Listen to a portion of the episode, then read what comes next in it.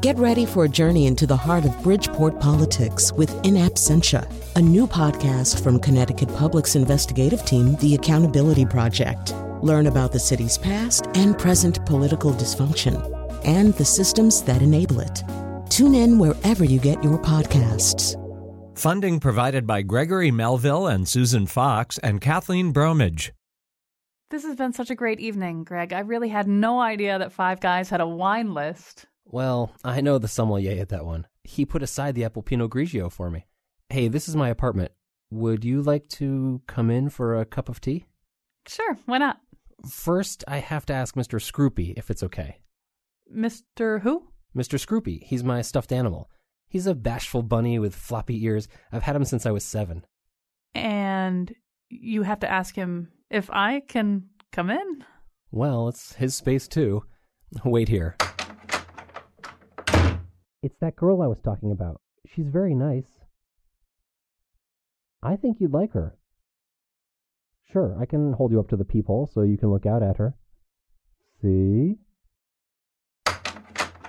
he says he's not feeling all that great. He says maybe you could come back on Sunday afternoon. Greg, he didn't say anything. I mean, we're not going to organize our behavior around the wishes of some old toy, are we? You don't understand. Okay, bring this thing out where I can see it. Well, I can try. Here he is. Oh, God. Greg, he stinks to high heaven. Is that true, Mr. Scroopy? Is it time for one of those woolite baths like the one you had in 1997? You hated that one, didn't you, Mr. Scroopy? Greg, this is a, it's a wagon load of crazy. Wait, he wants to say something to you. Yeah? I hadn't thought of it that way. Sure, yeah, I, I love old westerns. Okay, I'll come over on Sunday and watch My Darling Clementine with you guys. See how reasonable Mr. Scroopy is? Totally. You know, for a second I thought you'd really gone off your rocker. Today on the show, our mysterious ties to stuffed animals. And now his old Cabbage Patch Kid was last seen hustling for change outside a San Francisco bus terminal. Colin McEnroe. You know, I tried. I tried with that Cabbage Patch Kid, but the, he was a bad seed. Uh, I just uh, I couldn't control him. He, he, that's the way it was. Uh, actually, actually, no. Cabbage Patch Kids have this huge Connecticut history. They actually were first made by Coleco, uh, which is a, a, company located in Bloomfield. I think they were eventually kind of licensed out or sold out um, after Coleco went to Chapter 11. Uh, were made by some of the bigger companies. Anyway, they're just you know Cabbage Patch Kids one part of a big, huge picture. Uh, we're going to be talking about stuffed animals today, about our strange relationships to stuffed animals. You just heard one such strange relationship. Um, in just a second, you're going to meet Mark Nixon, who has uh, chronicled in a really amazing way uh, the the qualities of these stuffed animals uh, once they've been uh, owned for a long time and, and and are much loved to steal the title of his book. Before I even introduce you to Mark, who's going to join us from Ireland, from uh, Dublin, actually, um, let's hear. We, we actually set up a phone line so that people can call up and tell us about their stuffed animals or other stuffed toys. Let's hear a story about a Cabbage Patch Kid.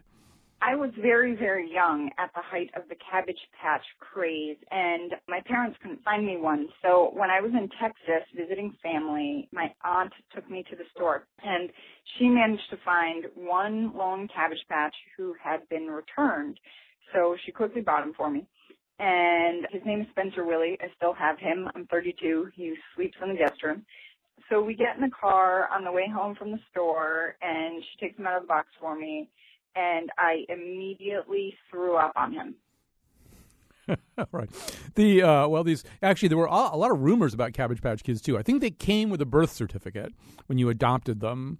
Uh, they came with a birth certificate. There were rumors that if you sent them back to the factory uh, because they were damaged, they would be issued a death certificate. That was sort of an urban legend. And the other urban legend was that they were um, a part of a secret plan by the U.S. government to prepare us for um, mutated and therefore misshapen children in the event of a nuclear catastrophe. Uh, actually, that was actually an, an, urban legend about them. So, but enough about Cabbage Patch Kids. It's time to meet Mark Nixon. He's the author photographer of Much Love, a book that documents photographs of worn out stuffed animals, and some of them are worn out indeed. Um, Mark Nixon, these are amazing photographs. It's sort of a shame that this is a radio show because these really are amazing photographs, and on our website we'll we'll, we'll link to some of them. But um, there's You know, there's this word numinous. You know, the word that suggests the presence of an almost an almost divine or otherworldly presence. A lot of these stuffed animals, these old, frayed, tattered, careworn stuffed animals, they almost seem to have some kind of living thing shining through them.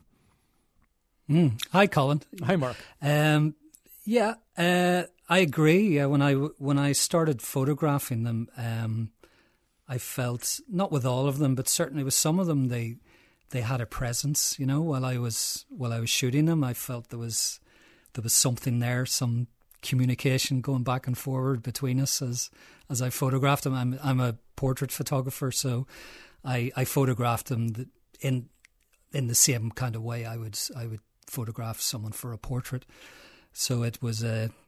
They definitely felt like there was a dialogue going back and forward sometimes, and there was one in particular, um, and it, it, it was the only one it happened to, and it was it was kind of late one night. I was there in the studio alone, and um, I was I was photographing. I turned around and it, it, was the only one. It was the only one actually ever kind of scared me a bit. Some some other people have seen some of them and they've, they've they they think they're creepy or whatever, but um, uh, the the people who own them love them very much. But this one, you wouldn't really, you wouldn't really to look at it. You wouldn't. You would. There was nothing really scary about it, but there was just something um, that just a chill kind of ran through me.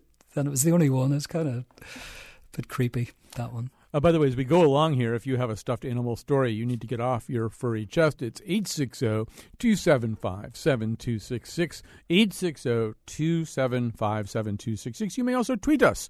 Uh, you, can, you can tweet uh, Greg, our tweet master, and uh, Mr. Scroopy, uh, his bunny rabbit, at WNPR Colin as we're going along here. So, you know, one thing, as I read the little narratives, Mark, that accompany your photographs, one thing that yeah. occurred to me is that you know, we use the word transitional object sometimes to talk about a stuffed animal, and it, it, means a lot of different things. But I hadn't really thought about the fact that in some ways, a stuffed animal is a transitional object that that sleeps with you during the period of your life when really nobody's going to sleep with you, right? I mean, as you're going to get older, uh, ideally you will find a mate uh, and you will sleep yeah. with that person. But the one one consistent mm. thread that ran through your narratives was people sleep with these, right? Yeah, yeah, and you know a lot of married married people. It's the, I mean, it's funny. There's uh, one of the one of the uh, bears in the book belongs to the wife of a, a well known uh, radio presenter here, um, Tom Tom Dunne, and uh, he he talks about it all the time on his radio show, and said it's it's the third person in in their marriage, the same way you know Princess Diana said that Camilla was the third person in her marriage. Mm-hmm. This this uh, bear uh, George is the third person in, in his marriage, and the, his wife has to sleep with it every night. Well, uh, hopefully there aren't the kinds of conversations that were going on between uh, Camilla and Prince Charles. Uh, anyway, the um, so so once once you started this project, you photographed uh, uh, I think sixty bears initially in total, and featured twenty to thirty of them. Uh, once they went up on your website, you started to get contacted by other people, right? Other people wanted mm-hmm. to be part of this. T- tell me more about that. Yeah. Um, well, I, I, don't mean to correct you, but I, I photographed probably 140, okay. and there's about 65 in the book.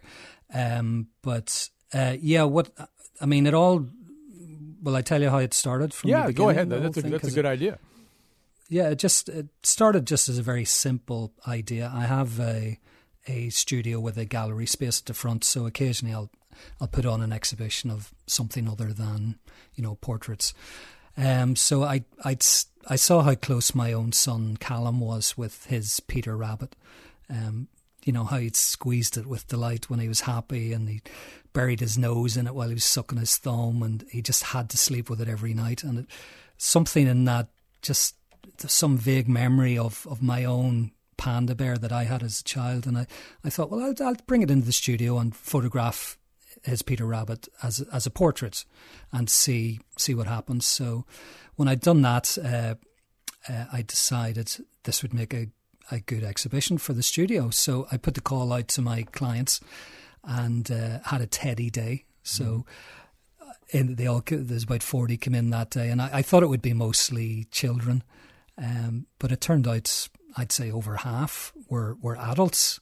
And while I was photographing them, they were telling my receptionist these amazing stories or really funny tales about their teddy bears. So I got her to start writing them down, and uh, so that's that's how it started. And uh, I built, I just photographed every now and again. You know, I'd photograph a few more. Finally, I had enough for the for the exhibition, and once once I'd had the opening, I put it online and uh, it just went crazy. It went viral immediately. Um, within the first month, there was, I think, one and a half million hits, and three months, four and a half million. And all these blogs and websites started picking it up all all over the world. You know, from China to Peru, all over the states, um, all over Europe. It, it, was it was crazy. Um, so, just the very you know, a few months later, just one day, I was thinking, you know, I wonder would that wonder if I could make a book. And that very day, an email came in from uh, Abrams Books in New York, and they said we've we've all fallen in love with your project in the office, and we'd we'd love to turn it into a book. So that's that's how it came about. The photographs are remarkable, and I uh, I, I, heard that uh, some people contacted you and wanted uh, to have their their animals, their stuffed animals, photographed, but then realized that you don't make house calls and that their stuffed yeah. animals would have to be shipped, uh, uh, and, and they didn't like yeah. that idea, right? No, exactly. I mean, I I every day I come in and I open up my emails and there's more there's more photographs of people's much loved bears. And uh, originally yeah they I saw some really great ones that I would love to photograph but because they're so close to them the people they they won't part with them and they they're not going to trust you know one of the the carriers to deliver it and return it. But some people did. So I, I had some sent from Germany, Canada, the States, and uh, they, they appeared in the book as well. Well, of and course, they all got back safe. Of course, how, how could you part with a, an animal if you need that animal to sleep uh, with you every night? Yeah. Let's hear uh, the story uh, also from our voicemail project of Doggy. I have had the same favorite stuffed animal since I was one. I got him for my first birthday and very creatively named him Doggy because he's a stuffed dog. He used to be about three times bigger than me, and now he's easily ten times smaller than me. He's pretty much a tiny little matted ball of fur now, but I still sleep with him every night, and it's been 22 years. I've also taken him all over the world every time I go traveling. Now he's getting a little bit old to go traveling, but he's seen Europe, he has seen Asia, he has seen parts of Africa, um, I even took him to summer camp and then promptly hid him under the bed when I was worried that my campers, as a counselor, would make fun of me. so he's been all over the place. I really love him. I'm really attached. I secretly think he's alive. I've never had a real pet. It's just been me and this little stuffed dog. So someday, uh, when I have a real pet, maybe I'll change my mind. But for now, he seems like he's my best friend and I really love him. All right, Mark Nixon, uh, so much there in that story. I'm sure so much that you've already heard before. But um, yeah, many, many, times. One, one of the things that's in there is, you know, she says, I think he's just a kind of more kind of a matted ball of fur at this point. One thing that's clear from your book is that there's almost no such thing as a stuffed animal that's not viable anymore to somebody. There's uh, a, a, sort of furless bear in your book that's missing one of its arms. And uh, yeah. yeah. tell us about that bear. Oh, um, missing an arm. There's one missing a leg. Which one was missing an arm? Um, I think it's the one that has had belonged to two different people, uh, two different brothers. Oh yeah, yeah. Is it on the back of the book as well? That I, one, the uh... not sure, but uh, and I th- okay. I could be conflating bears here too, but I think it might also be the bear I know that there was one bear that was named after Aloysius, who's the uh, famously yes. the bear that yeah. um, that Sebastian Flyte, the character in Brideshead Revisited, uh, Evelyn Waugh's uh, yeah. novel. As an adult, he actually carries around a teddy bear. It's either an affectation or more likely a, a sign of the huge psychological damage that's been done to Sebastian. Uh, but uh, but yeah, yeah I, I just, that, go ahead. That's that. That's the one I was thinking of. Um, I, again, it's funny because I'm I'm sitting here in in Donnybrook in RTE studios, and this is where um, a radio presenter called Gerry Ryan worked for, worked from every day, Monday to Friday, three hours a day, and I listened to him for 22 years, and he felt like he was part of my family, one of my friends. He lived just around the corner from my studio. I'd, I'd see him passing the window sometimes, but I never spoke to him. Uh, and he died suddenly uh, a few years ago, and it was really, it was really like a death in the family. And it, it I still have that feeling, and it wasn't just a a passing thing, but I mean the whole the whole country basically went into mourning. But I, I really felt a, a, a strong um, attachment to him. So I, went in. There's a place called the uh, Teddy Bear Hospital in Dublin where they repair teddy bears or destroy them, as I would say, because they, they take away that that great, much loved look and they give it, it looks like a brand new bear. So the the woman was showing me all these uh, the restorations that they'd done, and I was horrified. They were they looked much better before she started. Uh, but she told me about Gerry's teddy bear, uh, which was called uh, One Eyed Ted, uh, stroke Aloysius. He, he called it both, and um, again because because he lived around the corner, I, I thought, well, I'd I'd just go and ask ask his wife. So I I I sent a letter. I didn't want to intrude, so I, I sent a letter and. Um, a couple of months went by, and I I thought, well, they obviously don't want to to have anything to do with it. And all of a sudden, she rang me and said, "Sorry, it was it was in a pile of junk mail, and she'd only just read it, and yeah, it'd be no problem. That's his uh, his daughter Babette's had it now, so so I'm trying to see it, and it's, it's the cutest little thing, a tiny little thing, like you say, missing one arm, and uh, she had it in this little bed with another equally small Teddy that was missing the, the other arm. So the two of them together kind of had one good arm each. And the other little Teddy had, had a a t-shirt on it with with her dad on the t-shirt, a photo of her dad, you know, that someone must have given her years ago. So that's that's a very special one. When I when I got that one, I, I kind of started taking the whole project seriously. That one, and still, it's still probably my favorite one. You know, as we started to think about uh, this show, and we have to give our uh, intern Katie Pikus a lot of uh, credit for for uh, sort of tipping us off to this idea, and really uh, she conceived uh, of this idea. I started looking around and, and, realizing that there's been something of a revolution in stuffed animals. I mean, just here in America, because of companies like Vermont Teddy Bear and Build a Bear, they've really become kind of this high end product in some cases. And then even some of the traditionalists like Gund, you know, they now make not just bears and groundhogs and things like that. They they make Totoro, you know, Japanese anime characters and all kinds of things that, that really don't actually have a correspondent out there in the animal world. But your book seems to be really more about these really primal kinds of bears, right? They're not linked yeah. to a character in a movie. Uh, they're not based on some sort of fanciful concept. They're a bear or a dog or a panda in your own personal case, right? Yeah, yeah. Um, there were there were a couple of kind of well, there was a there was a Pooh Bear and there was an e, there was an Eeyore, mm-hmm. but um, because they the book company didn't want to deal with Disney, who seemingly have the rights to those. Although I don't know why, but there you go.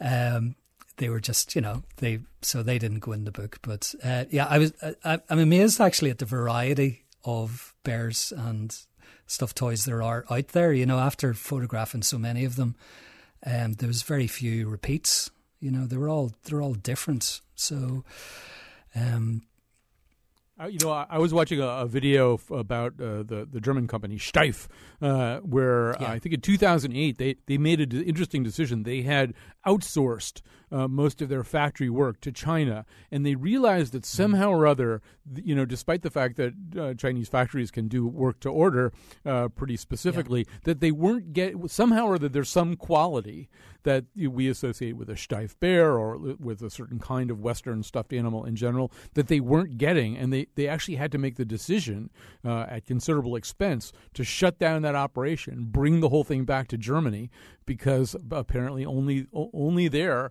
could the certain qualities that, that show up, the, those hard to describe qualities, uh, be be actually brought to life, uh, so to speak, in, yeah. in a stuffed bear. Yeah, it's funny you mentioned the word primal as well, and I I definitely think that there is something very primal about it, and I think, I think it might be to do with the fact that, you know, the babies are, are given these things before speech, before they can talk. So this is all, You know, these are our very earliest memories and, and emotions, you know, and they're just so deeply buried within us that I think with some people that maybe there's maybe there's some kind of imprinting going on with them, you know, the way you know baby baby ducks will follow around after a you know a human. Think of it as its parent. There might be something like that going on as well with the very earliest. All right, uh, uh, memories. Let me. Uh, I think imprinting, by the way, is exactly the right word. Just like a baby duck. Let's uh, grab a call here from Cherry in Hamden. Hi, Cherry. Hi, I have a comment and a question. my family, it actually started when we were given a squirrel many years ago because my husband really likes squirrels, a little stuffed squirrel. And then we were given more and more and more squirrels, and then when we travel, we would pick them up as souvenirs and so on. Well, we started eventually making the voices so that these squirrels would start talking with each other and talking to us. And my son likes hippos, so hippos became part of this, and our whole family got involved in this. And mostly it's me and my son. My husband just mostly listens. But we still make the voices, and they still all talk to each other, and we put them to bed at night. And it's like we're kind of addicted to this almost, or we just enjoy it as a fun, entertaining activity. I'm not quite sure, but And so your question is, are you clinically is this insane? okay? do other people do this?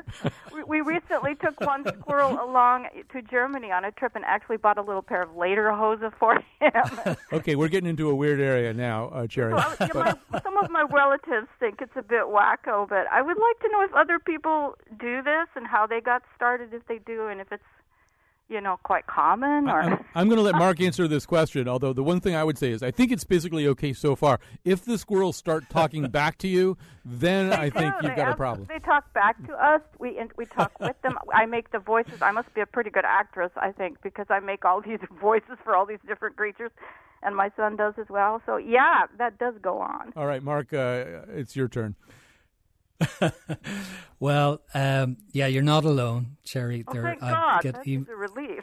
well, that was you know that that's been the thing. That's been a theme really from the beginning. Is uh, people have told me that you know you just get this feeling that it's something that they they were kind of keeping as a secret. You know that they were almost embarrassed to tell anybody about, and uh, all of a sudden with the book, they're they they feel it's okay. They can talk about their their teddy love or whatever. But um, no, people are really, really, really attached. There's, in fact, I, I brought in an email I got recently, and, and I, I just read you a bit of this because I think he, he sums it up really well. Um, it's from a guy in New York, and unusual. I mean, a lot of a lot of them I have to say are, are women, but there are some men, and maybe some men they're just you know they don't want to admit to to having a teddy bear or something like that. But so it, it's mostly women. But uh, this this is from a guy. He said he's a working artist, and he said it during his email. He said it's easy to dismiss the connection an adult has with a teddy bear as mere nostalgia with warm childhood feelings, a retreat into a safer, simpler time. But to me, these two bears have accumulated a resonance that spirals outwards beyond even my love for my family. They connect me with my parents and with my daughter. And more than that, they have somehow been imbued with depth of meaning for me, a meaning that I can't articulate but know is there. And whenever we find meaning in the world, that is a place to be treasured. That's uh, it's a perfect description, imbued with a meaning you know, that almost can't be described. We're going to take a little break. I should tell you that uh, towards the end of the show, and this is something we have on, we had to pre-record because of the time difference. But um, you know, and this may reassure Cherry too. Um, I I love Japan and I love uh, Japanese people, but w- if you take something like this and you think you've got kind of a crazy uh, take on it, they'll always go you one better. So we did a talk at the end of the show. You'll hear a conversation with uh, a travel agent who arranges trips for stuffed animals. The owners do not go on the trips, only the stuffed animals. The owners get photographs. So, anyway, but we've got a lot of ground to cover before that. We'll take a quick break. We'll be back with more of Mark Nixon uh, and another guest besides. Always gentle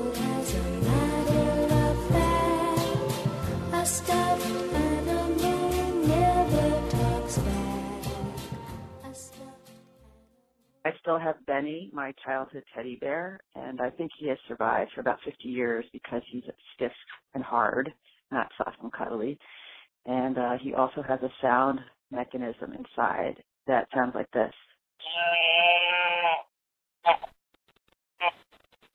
Somewhere around the late 1960s, in the middle of the night on my family's annual train trip from New York City to Chicago visiting my grandparents, I was trying to sleep and kept dropping Benny, picking him up, falling asleep, dropping him, and so on, triggering the sound mechanism. I was told that people started alerting the conductor to the fact that they thought a goat or sheep was on the train. And the conductor said it was a mystery for a pretty long time, but he eventually saw me with his flashlight, heard the sound, and solved the mystery. I don't sleep with Benny anymore, but he sits in my art studio and listens to a lot of NPR with me while I work. And uh, he really likes the Colin McEnroe show and Car Talk. Why a bear makes that noise is a whole separate question. Also, I'd just like to point out uh, to the owner of Benny that we checked our records, and Benny has not participated in any of our WNPR pledge drives. Uh, so it's time for Benny to get that credit card out, uh, assuming he has one. All right, Mark Nixon is with us. He's the author photographer of Much Love, a book that documents photographs of worn out stuffed animals, uh, and he's become something of a stuffed animal scholar uh, in the process. In just a second, you'll also meet uh, the founder of a project that gets stuffed animals to children who are, are victims of traumatic events. Mark Nixon, one thing that one of your quests, as I understand it, in, in pulling the book together was to get uh, a stuffed animal belonging to Bono. Very quickly, uh, tell us that story. Okay, um, I when I first decided to do the exhibition, I thought if I if I can get Bono's bear, if I can get his, I can get anybody's because then I can go and say, well, Bono's taking part, you know. So uh, I Dublin, as you know, is is a small town, and uh, you know eventually you're going to bump into Bono somewhere sometime. Uh, but about a year and a half went past, and I still hadn't bumped into him. So uh, I was photographing a friend of his who's an, an artist. I was having a, a new exhibition, and he invited me along to the, the launch and I thought Bono might be there and sure enough he was. So I went over with my iPhone and I said, Bono, hi, uh, you know, this, I showed him the iPhone this is what I'm doing and I'd love to, to photograph your, your bear if you, if you have one. And he said, I used to have one, but I shot it through the heart when I was a kid. And uh, I I thought, uh, you know, I'd always thought, well, he might not have one, or he might have lost it, or given it away. Um, so I was a bit deflated, and uh, I I saw his wife in the corner, Ali. So I thought, well, I'll ask I'll ask Ali, and she said, oh yeah, I still still have my one in my mom's house, and I have the girls. I have Jordan's and Eve's, and I'm thinking, oh, this is good. Yeah, I'll get, get something like that. And then she goes, oh yeah, and we have this little one, little small one. It's missing an ear and it belonged to a friend of ours who, who died. And I said, that's the one I want. So it turns out it belonged to a friend of theirs, uh, Greg Carroll, who um, U2 wrote um, One Tree Hill on the Joshua Tree. They wrote about Greg, who was tragically killed in a, a motorbike accident in, in, in Ireland. And uh, at his funeral, in uh, he was a Maori uh, in New Zealand. Uh, one of his friends gave Bono and Ali this little bear that was his. So uh, I walked away from the exhibition and I suddenly went, oh, Bono does have a bear. Mm. And so uh, it's in the book, Pride of Place. You know, uh, by the way, is uh, we won't be able to cover everything today. Any audio from the voicemail project we don't use, plus photographs of the WNPR staff with their stuffed animals. It'll all be on WNPR.org a little bit later today, along with this show and everything, anything else we can think of. Um, Mark Nixon is with us. Um, we're also we also have another guest. You know, stuffed animals are, are kind of funny at times, kind of eccentric at times.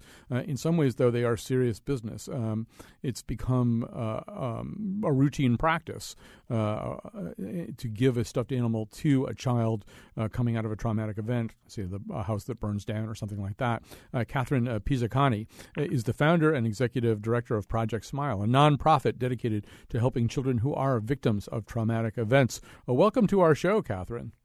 Thank you for having me. And I hope I did not um, mangle your name too badly. No, you did great. All right. So, um, tell us uh, how big how big a project is this now? How many uh, stuffed animals and stuffed toys are you collecting from people these days? Uh, we've collected um, over 34,000 um, stuffed animals, and we're celebrating our 11th anniversary this fall. And I understand that part of the inspiration for this was a story uh, in 2003 uh, about four brothers who were, were held basically in captivity by their parents. Uh, I'll let you pick up that story. Yeah, there was uh, no, there was a um, very um, well-known story that happened um, October 2003, and it was four brothers from New Jersey um, who were starved by their adoptive parents, and it made um, event- eventually it made national headlines. When I first read the article, it was only on the cover of the New York Post at the time, but the photo was horrendous. And one of the boys was 14 years old and weighed 40 pounds, and they had just been horrifically abused. And I um, bought the newspaper to read the story, and in the article, it was saying that one of the brothers was given um, a little stuffed animal by one of the police officers when the police arrived on the scene to take the children away. And the article said that the little boy clung to the stuffed animal and he wouldn't let it go, and it really comforted him.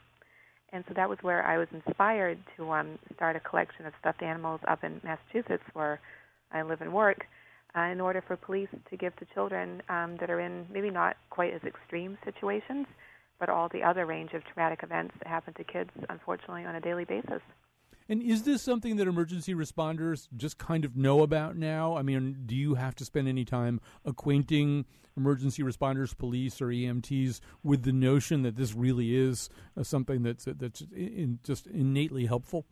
Um, it depends on, on the department. Right now, we work with, um, over the 11 years, we've partnered with 191 police and fire departments, a majority of which are in New England, but we donate to um, other departments across the country as well. Um, so no, we don't necessarily have to spend a lot of time. Like I think most um, emergency responders understand why a stuffed animal is so important and how it benefits children. Uh, we we do spend some time just kind of you know updating the departments about what our efforts are, and there's no charge to them, and just kind of reminding them of how a stuffed animal um, does make such a difference for a child. Um, and uh, one thing that's going to pop into the minds of some listeners uh, who are are with us right now is is how to donate to you. So, uh, explain what people do if they hear this story and it makes complete sense to them. Uh, how do they get to Project Smile? Yeah, just it's very easy. I go on our website, um, projectsmile.org. You have to go to .org. If you go to projectsmile.com, it's something completely different. But go to projectsmile.org, and they can read all about Project Smile. And if they go on the Help Us page, they can um, find out ways to volunteer, get involved in upcoming events, to um, send donations of stuffed animals, um, make financial donations online, join our web, our email news. There's tons of ways to um, get involved.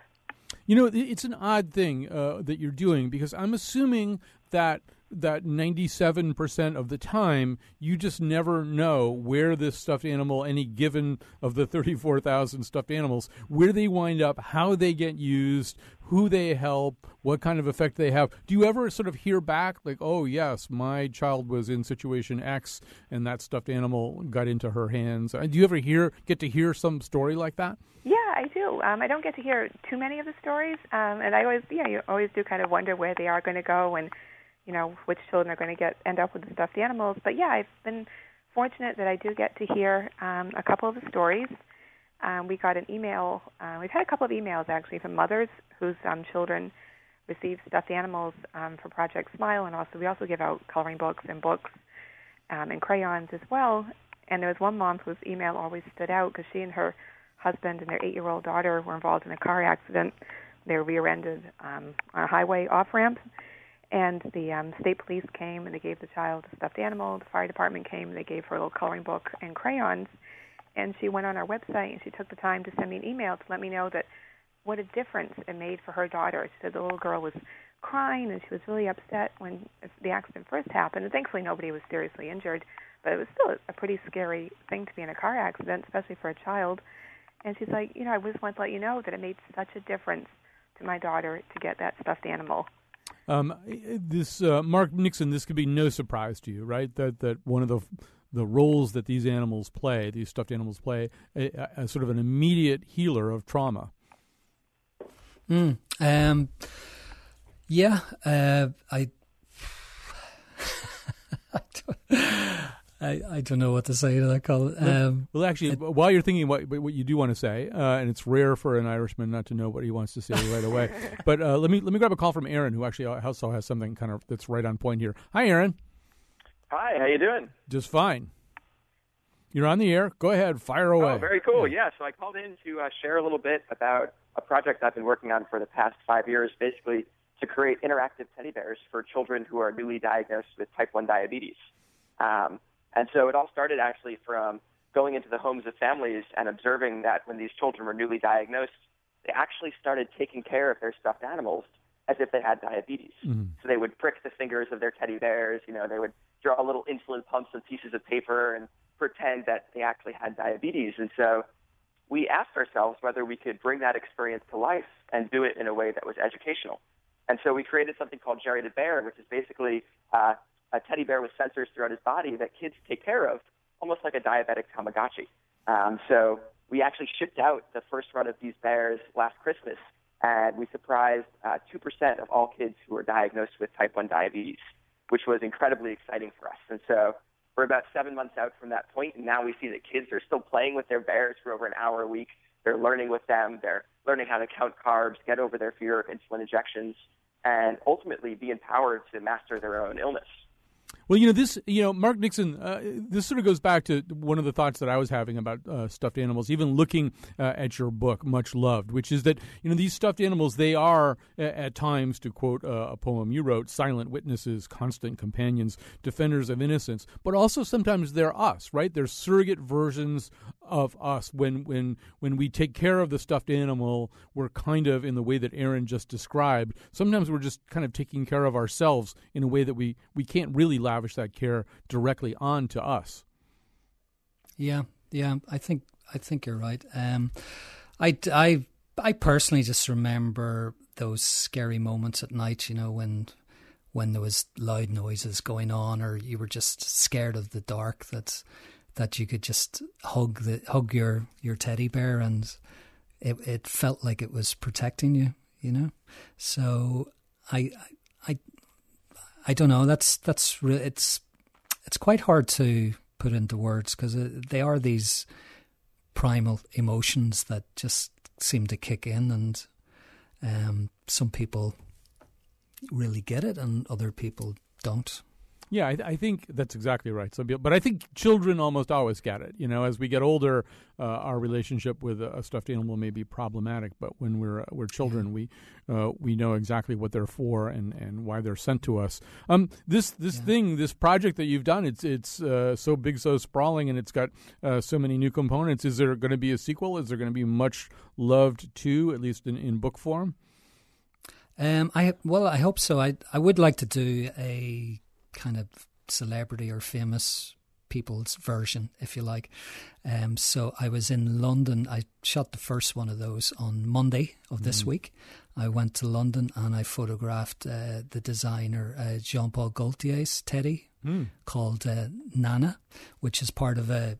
He has an exhibition on in the Barbican Centre in London at the minute of all his uh, fashion, and uh, Nana is part of the exhibition because as a child he he put uh, lipstick and conical breasts on his teddy, and uh, these eventually ended up on Madonna's outfit. That I was, that I, I, you know, I was wondering if the, if Madonna was going to surface in this story. I was almost kind of hoping not. Yeah. Hey, Mark Nixon, we really have to go, unfortunately, so that we can squeeze in our one little trip to Japan here. It's been so great to talk to sure. you. Uh, if people did, you, and, and, we will have all the other um, voicemail project audio uh, stories of Brownie and Norman and Benny at WNPR.org. Check us there and email me at Colin, C O L I N, at WNPR.org if we didn't get your story on the air today.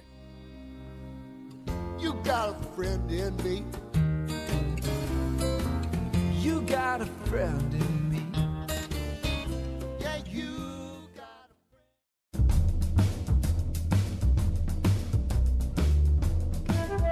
Okay, this is weird, but Greg wants me to feed these little toy carrots to Mr. Scroopy, a stuffed bunny. Here you go, Mr. Scroopy.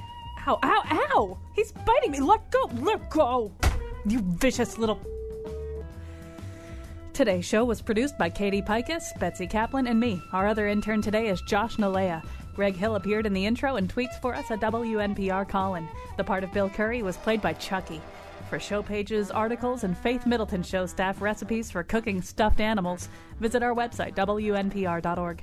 On tomorrow's show, Jacques Lamarre, James Hanley, and Duby McDowell will be on the nose. And now, back to Colin. So maybe you have a stuffed animal or a stuffed toy that sits on your bed all day while you go to work. That animal, that stuffed toy, could use a change of scene, could use a little variety in its life. There is a way of addressing that, uh, and it comes in the form of Sonoe Azuma, founder and CEO of Unagi Travel. She lives in Japan. She operates the travel service in Japan. The travel service is for stuffed toys. Sonoe Azuma, welcome to our show. Thank you very much for having me. So this all began with your own stuffed toy, right? Your own stuffed eel and unagi. Yes, that's right. It happened seven years ago. I created a stuffed eel for myself and started to take photos and blog about it. My friends started to say, Hey, I'm going on a business trip and I'll take your stuffed eel with me. So the stuffed eel started to travel around the world and I started to receive photos such as the stuffed eel in front of Empire State Building or mm-hmm. visiting Paris. I thought it was just simply fun and people who cannot physically travel would appreciate this kind of service. So I started a business. So this is a travel agency in which people give you their stuffed animals to take on trips. So tell us about some of your clients. Who are your customers? Give us some specific examples of clients. My clients are people who cannot physically travel, such as people who are in wheelchairs, or children who are facing difficulties, or people who are from a low income family, or people who are just simply having fun with stuffed animals. Some come just to learn about Japan. My non-Japanese customers, some are like interested in anime and Japanese culture, and they want to know more about Japan through their stuffed animals. I think I saw a photo of an eagle from New Mexico, from an elementary school in New Mexico. Can you tell me about that? It was last December. A school teacher emailed me and said she wants to have a stuffed eagle travel on behalf of her third grade class. And she said the public school is located in a low income family's region, and most of the children don't have an opportunity to travel around. So she wanted to have that eagle to travel to Japan and to see the world and to inspire their third grade class. She didn't have the money to have the eagle to come to Japan. And uh, I said, take your time, and maybe if you have the chance to fundraise, I'll wait for a month or so. One day, a lady based in Boston emailed me and said she wants to offer a donation, $100 for stuffed animals who don't have enough money. So I offered that donation to school. So the eagle was happily able to travel to Japan. So I'm trying to picture what your life is like and what your travels are like. I'm assuming that you're on a train with mm-hmm. what, five or six stuffed animals? Yes, that's right. People who have stuffed animals are often very, very protective of those stuffed animals. I mean, if it's a special stuffed animal or stuffed toy, they probably want it treated a certain way. Do you have to promise them certain things about how the stuffed animal is going to live and how it's going to be treated while you have it? Yes, I told them that I will only bring like five to six stuffed animals on a tour so that I can treat them in a way that they would treat their stuffed animals. I don't put the stuffed animals directly on the ground. I put a towel and then I'll try not to make it dirty. And I also take photos almost every single day of every stuffed animals and post it on Facebook and Twitter so that the owners can see that their stuffed animals are treated well. Do you ever get a stuffed animal who has been loved and owned so much that he's starting to fall apart? I mean, that actually does happen to stuffed animals that people keep for years and years. Do you have those that are very fragile that you have to be extra careful with? There was one stuffed animal whose owner was over 70 years old. So the owner had the stuffed animals for a very long time, more than 60 years.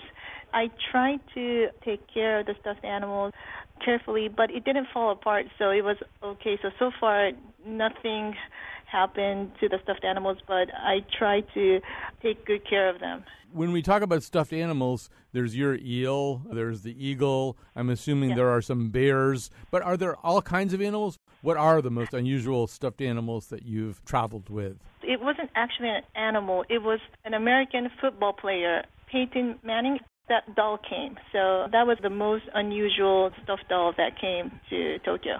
And where did you take Peyton Manning? I took Peyton Manning to a Tokyo tour, so we visited like the famous shrines and also went up to Tokyo Tower. You know, this all sounds kind of funny, but it's also mm-hmm. very serious. There are people, as you say, who are physically challenged who can't mm-hmm. travel. And I would imagine there are some people who are psychologically challenged, people who are afraid to travel but can do it through a stuffed animal. Am I right? Some of my clients have some psychological issues, and some cannot go outside their homes. They just stay inside and don't have many friends, or they can't go out to work. But they can send their stuffed animals and travel through the stuffed animals. Does that sometimes also make a difference in their lives? I mean, maybe if the stuffed animal can go out and go some places, the person who feels psychologically trapped could feel mm-hmm. a little bit more courageous about going out. One of my clients who was in her late 20s had a problem. She couldn't go to work and she was just trapped in her house and she wasn't able to communicate with her friends and she was afraid to check friends' Facebook pages because she was just jealous about their lives and she was not confident in herself. But one day she sent her small bear to Tokyo and she saw the bear communicating with other stuffed animals and she thought that she could also meet with people and start communicating. So after the trip, she was able to go back to work and she was really thankful for the tour that I provided for her. We're talking to Sonoe Azuma of Unagi Travel. She's the founder and CEO. So, the way this has worked so far is that people mm-hmm. send you their stuffed animals, and those stuffed animals travel around Japan.